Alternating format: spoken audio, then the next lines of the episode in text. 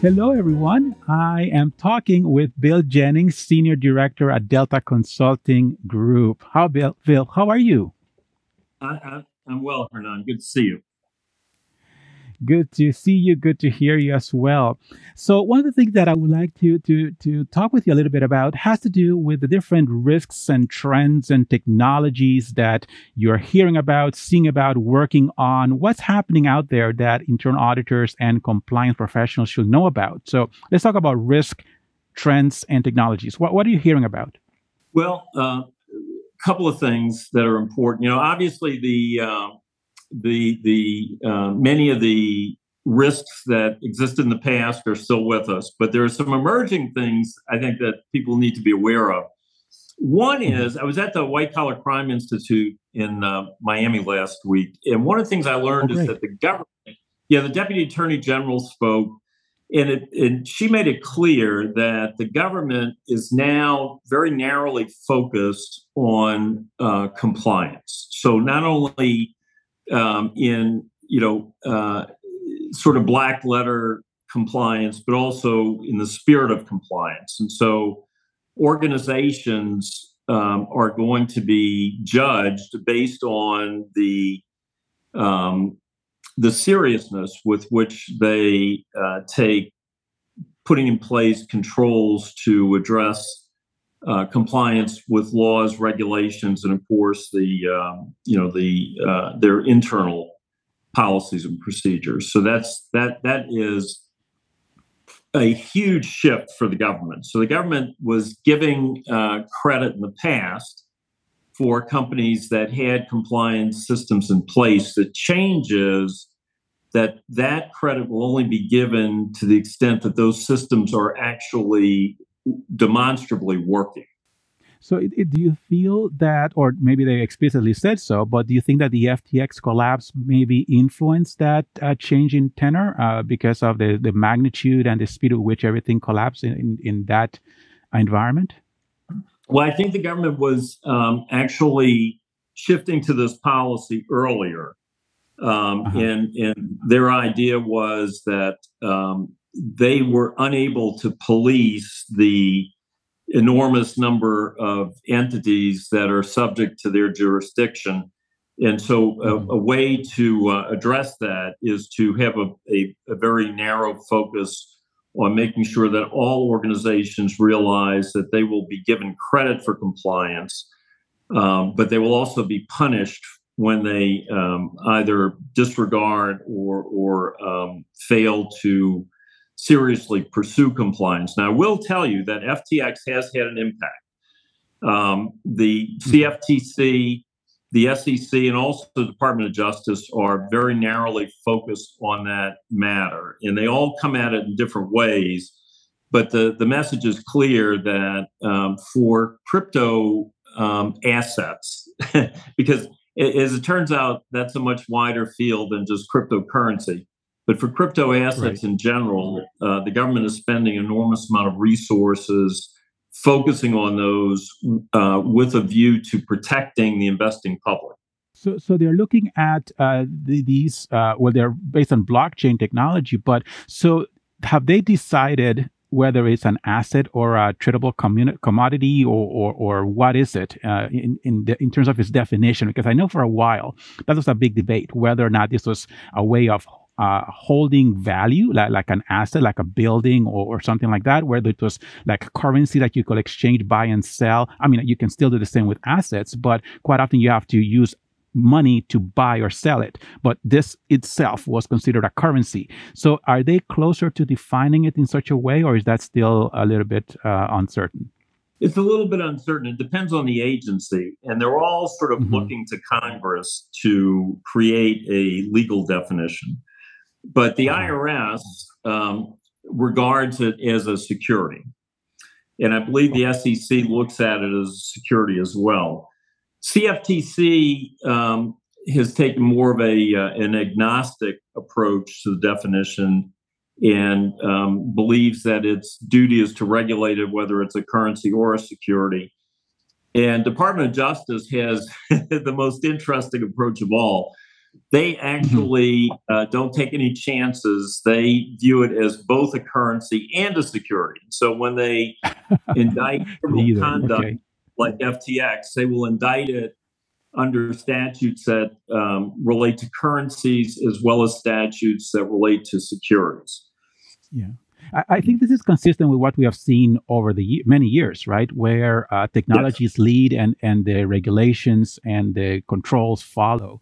And in this case, we find that it's just gained so much value that it's become very dangerous, really, for some people in terms of how much they can possibly lose and the, the speed at which it's moving. Now, this also has international implications. So you have different governments uh, that are also looking into this, not only creating their own um, cryptocurrencies, but also how they're regulating it.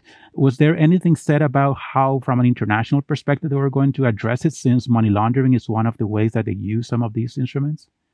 You know, they they are working with other governments, but um, all all the federal agencies made the point that um, if you are dealing with an offshore entity like FTX, for instance, um, you you are you know it's let the buyer beware. You're taking uh, on a great deal of additional risk because because the U.S. government does not have the ability um, at this point to regulate its operation until it violates U.S. laws. So, um, you know, their, their point was, you know, if, if you're investing in an entity that's offshore, let the buyer beware. From a money laundering standpoint, um, the the government's become quite sophisticated, actually, at um, blockchain blockchain technology. In fact, they've spent an enormous amount of money uh, hiring data scientists and others to help them cope with the exchange, the identification exchange of uh, blockchain assets. And so um, the, the US government has the ability to um, monitor those transactions and also uh, intervene because when you try to monetize the assets, um, you know, if you if you want to exchange them for U.S. dollars, those transactions have to clear through New York banks, and the government um, is is closely monitoring all of those exchanges and and does have the ability to stop the transfer of block, you know, transfer monetary assets created from blockchain assets. Okay, uh, I will imagine also is going to start to get into taxation at some point, um, and, and, as far as uh, financial reporting as well, right? The SEC is probably not going to be long before they start to come up with some mechanism to to try to increase some kind of financial reporting. I will imagine, just like they do with uh, stock trading or mutual funds and other or other instruments. Uh, in terms of other uses of blockchain, so you just spoke a bit about how it's used as a currency, as an asset, but in terms of other uses of blockchain, what are you seeing or hearing in terms of what they're doing with it? Well, you know, it's it's fascinating. Um, so, in addition to currencies, many people have heard about um, non-fungible tokens or NFTs that are you know based on blockchain technology. And uh, the former president, in fact, recently uh, released a number of um, NFT images uh, for sale, uh, which were quite interesting. But um, there are many, many, many uh, ways in which blockchain technology is used to create intellectual property assets and to buy and sell those. So, an example might be that if you were, for instance, a movie producer, you could circulate what would be the equivalent of an RFP to have people write a script from, let's say, a book. And, and all of these uh, script writers, anywhere in the world actually, um, could, could write either an entire script or parts of a script and then have those encoded using blockchain technology and then submitted for consideration. Now, if the the producer decides to buy it, they, they would buy the, the blockchain asset that has that either part or entire script attached to it. And then they would be free to then sell that blockchain asset to others. And so there are exchanges actually for all kinds of intellectual property that are um, essentially tied to uh, blockchain, you know, identifiers so that they can be bought and sold. I mean, it's really fascinating. I, I, I see no end in sight. So, so it allows you to to make it a unique item, which is I would imagine from I guess is it helpful so that you can basically protect what you have created and you can basically uh, claim ownership over it. Is is that one of the ways it's being looked at? That is, is, is uh, allowable now for the individual to say, okay, this is mine, and here is the proof that it is mine because the blockchain that goes with it. Yeah, exactly. You know, most um, intellectual property law. Uh, I, of course, I'm not a lawyer, but most intellectual property law, as I understand it, is based on being able to demonstrate that you created the thing. You know, that you were the author of whatever it is. And one of the great problems with that in the past has been that there's been no way to to authenticate things, and so people use very complex agreements, which are quite expensive, and also limit um, participants. You know, because you've got to spend money to create contracts, even things like non-disclosure agreements um, you, you, are not going to deal with, for instance, a, a, a script writer who's never written a script, right? It's not worth the money. But if, on the other hand, those script writers can create their own intellectual property protection through blockchain technology, then they are free to submit those things without having to worry about contracts and non disclosure agreements. And so it opens up that opportunity to a much wider universe of of authors or other you know intellectual property creators i mean it's really just and it's exploded i mean it's just amazing the speed at which this is expanding this is fantastic, Bill. Thank you very much for helping us better understand some of these uses. Uh, I would like to continue this conversation, but let's take a short break and then we'll come back and talk about some of the other developments uh, that are impacting our economy when it comes to some of these technologies. Tired of trying to schedule your team's time around in person learning? Isn't it a bummer to spend thousands of dollars on travel for professional development? What if we said you can save money and time and still provide your team with the best training possible? The answer to your woes is live online training from ACI Learning.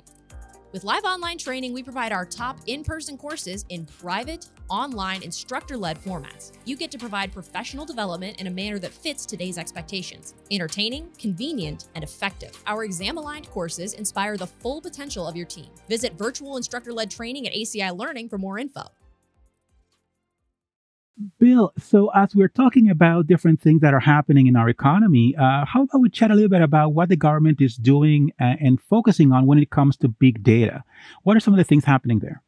So the government uh, actually has spent an enormous amount of money um, hiring data scientists and and others to help them to um, gather and analyze data across all of their areas of jurisdictional interest. And the the implications for uh, private corporations and for internal auditors is that um, it's no longer the case that the government is relying um, on uh, tools that, as they did in healthcare regulation, like statistical sampling. They they have now moved into um, analyzing um, extraordinarily large amounts of data, and they are um, using that data to identify anomalies for investigation. So, in let's take the healthcare space. Um, mm-hmm. So those those uh, government regulators are collecting uh, data from all aspects of reimbursement from government programs.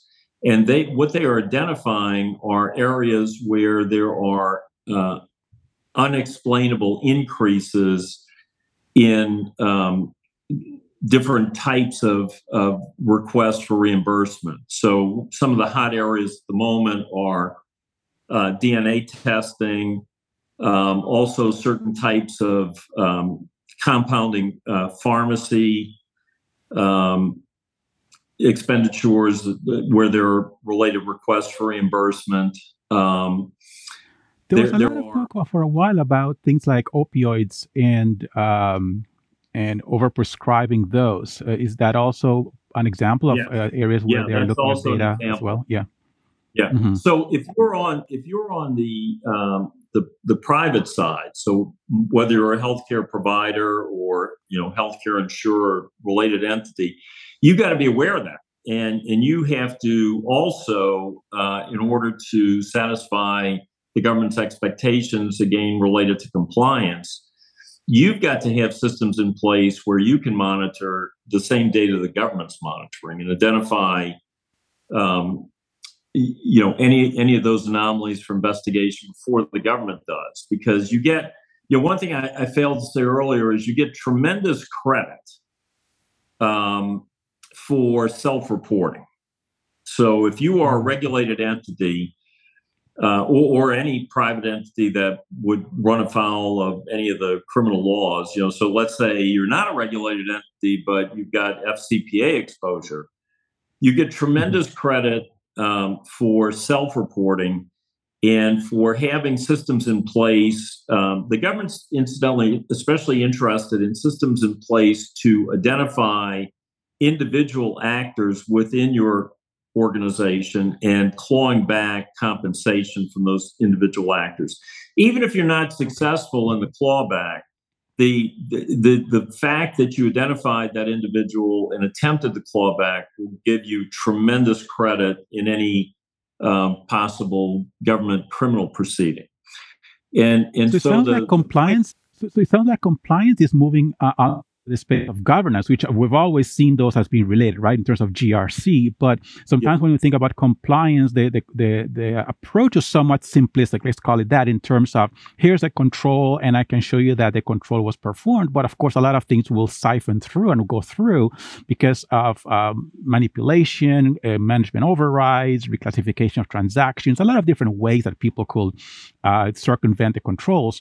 So it sounds to me like the government is basically saying, okay, the, the real thing here is governance and you showing us that you have mechanisms in place, not only setting expectations, but monitoring. And if you see something as anomalous, you take over, you take, you know, take responsibility, take over the situation and and communicate that to us to let us know that something uh, is amiss, and, and, that shows that you're really trying to govern the organization effectively. Is, is that kind of the, the tone that you're hearing now?